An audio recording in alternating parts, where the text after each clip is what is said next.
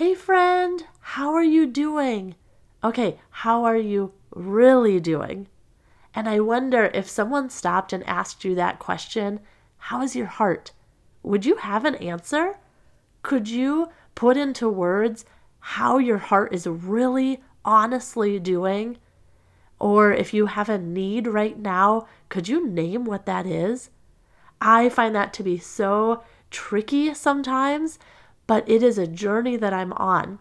So I'm just imagining this conversation today like we are hanging out at a coffee shop and we're just having a little heart-to-heart about some things that I've been learning recently about hurry and slowing down. And I just want to share with you what I've been learning. I'm on this journey with you. We are never done learning and growing. So I just want to say, let's chat. Let's grab some coffee and chat, and I want to share with you what I've been learning today about slowing down and eliminating hurry and why that is so important. Hey mama, welcome to Intimacy After Infidelity. Do you find yourself Googling, can a marriage survive infidelity? Or what's the first step to divorce? Do you wake up full of hope, only to end the day with more shame when there's another stupid argument again? Hey, I'm Kristina Joy, forgiven daughter of Jesus. I too felt the shame of infidelity and wished someone had a roadmap for how to get out of the mess so I could experience freedom. I kept telling myself I just needed to try harder to end the affair and fix my marriage, until I found I needed Jesus to heal some deep wounds in my heart. Through prayer, lots of research, and developing new healthy habits, I was able to find healing to shed my shame once and for all. Now I'm excited to share everything I've learned with you. So find your safe space and pop in that earbud. Let's rebuild your life and marriage better than it's ever been. All right, sister, I am going to jump right in today into this idea of hurry, how it's hurting us. And these are some of the things that I'm currently doing to try to eliminate hurry. So there is a book I'm currently reading called Ruthlessly Eliminate Hurry from Your Life. And it's by an author and a pastor. Uh, his name is John Mark Comer.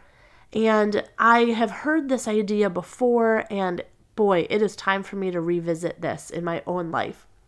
The idea of hurry, I believe, is killing so many things in your life.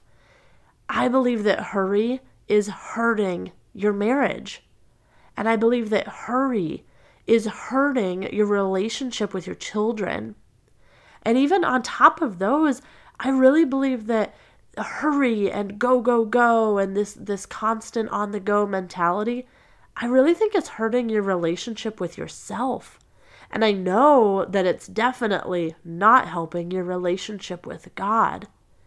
I often think of the Bible story when God was speaking to Elijah, and, you know, God didn't speak to him through uh, the wind or the fire or the loudness.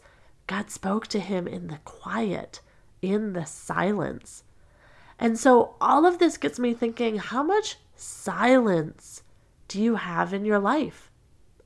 Because you see, the idea of busyness and being hurried all of the time, it's usually a sign that we're avoiding something. For example, this happened the other day. I'll be honest, my husband and I were in a conflict. We had an argument, we had some words exchanged back and forth, and I found myself wanting to be very busy for the next couple of hours. I suddenly had energy to do laundry and wash the dishes and put the clean clothes away and vacuum the floors and pack the lunches. I was finding everything I could to stay busy because I was avoiding a couple things. I think I was avoiding the moments that I needed to process the conversation in my own spirit. And I was likely avoiding any more conversation that my husband and I needed to have. So that could happen in your own home, but I think it could happen on a larger scale as well. And maybe you decide to stay so busy with work, or you're always checking emails, or you always have a message to answer, or you always have social media to check, you name it.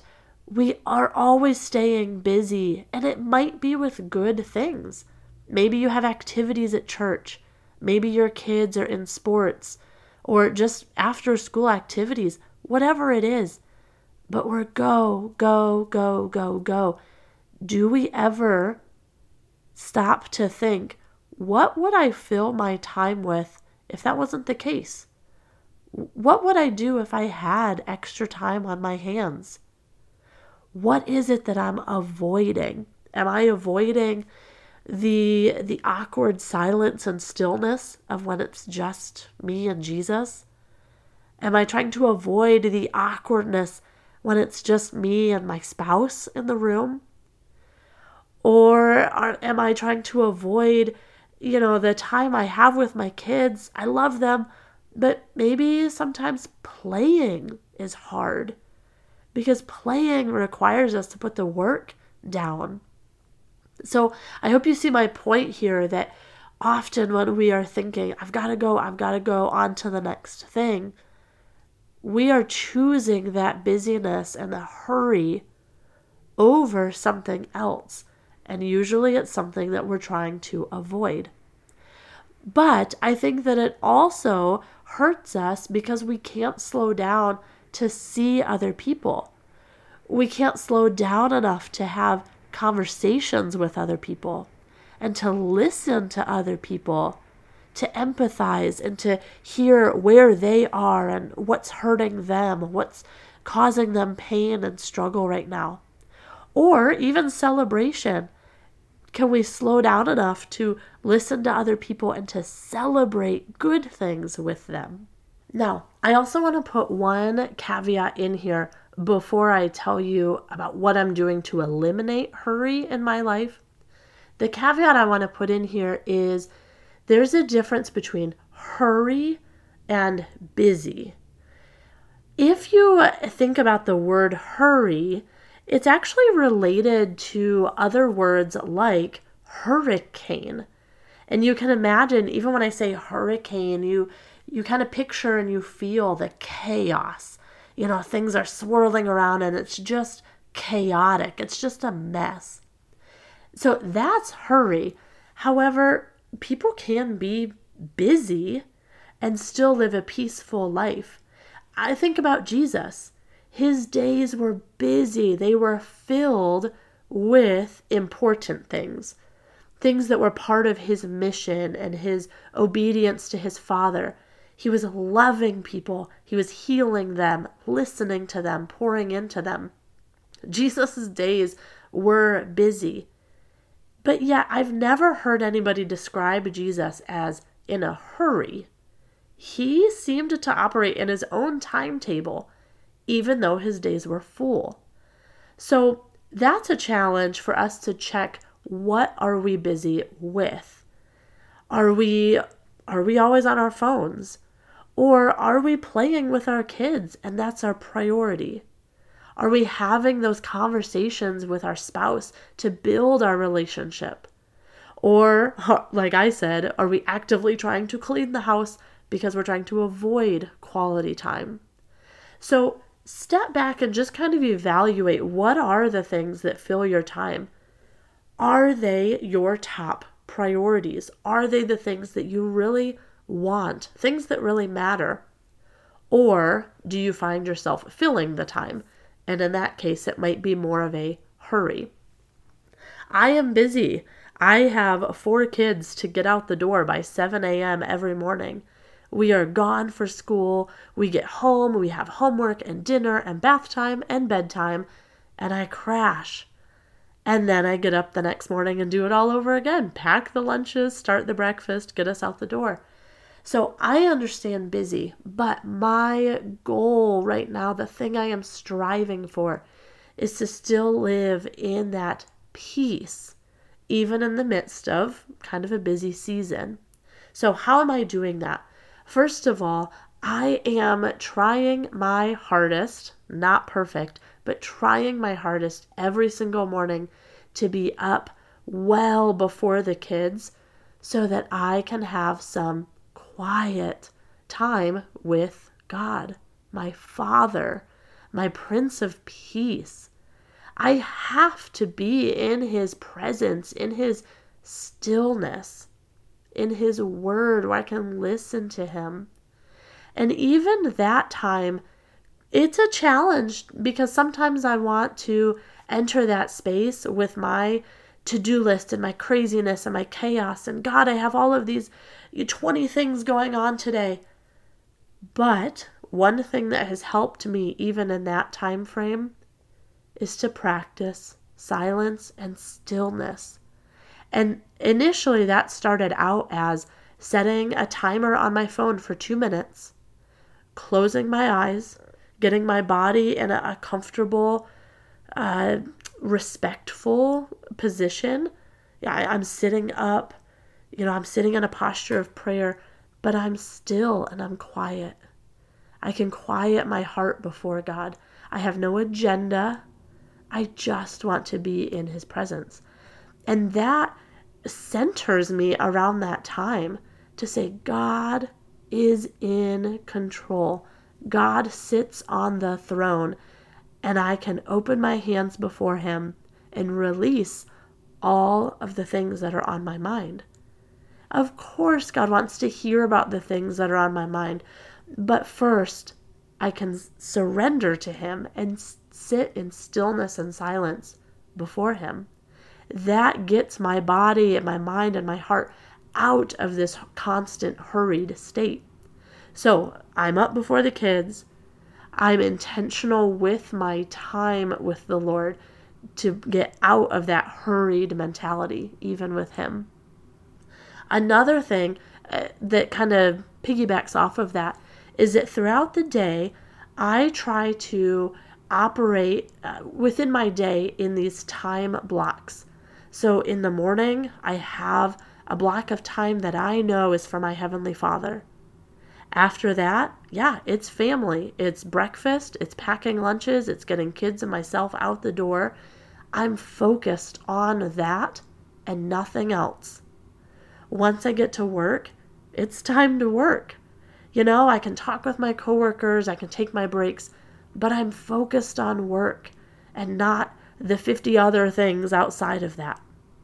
But then I thankfully have the job that when I'm done with work and I leave, I'm not thinking about it the rest of the day. My mind is present to where I'm at. So if I'm at work, my mind is on work. When I leave and I go home, my mind is on home with my family and my kids and the things that, that I want to pour into my home, my house, my family, my loved ones. After that, after kids go to bed, yeah, then it's myself or time with me and my husband. So my mind and my heart are there. I think that's one thing that's important to eliminating hurry is that we're not trying to multitask all day, trying to do all the things for all the people all the time. It, it doesn't work. That's not the life that Jesus has called us to. So there's a, a famous quote by, I believe it's Elizabeth Elliot, wherever you are, be all there. That is one way that you can eliminate hurry. Okay, and the last way to eliminate hurry out of your life is to have regular rhythms of doing just that, of eliminating the hurry. Are there times when you can set your phone down and go be present with the people that you're with? And is there a rhythm once a week where you could have a day of rest and joy and delight? You know, in the church circles, we often talk about this as Sabbath, not just attending a Sunday morning church service, but really taking the day and doing things that bring you life.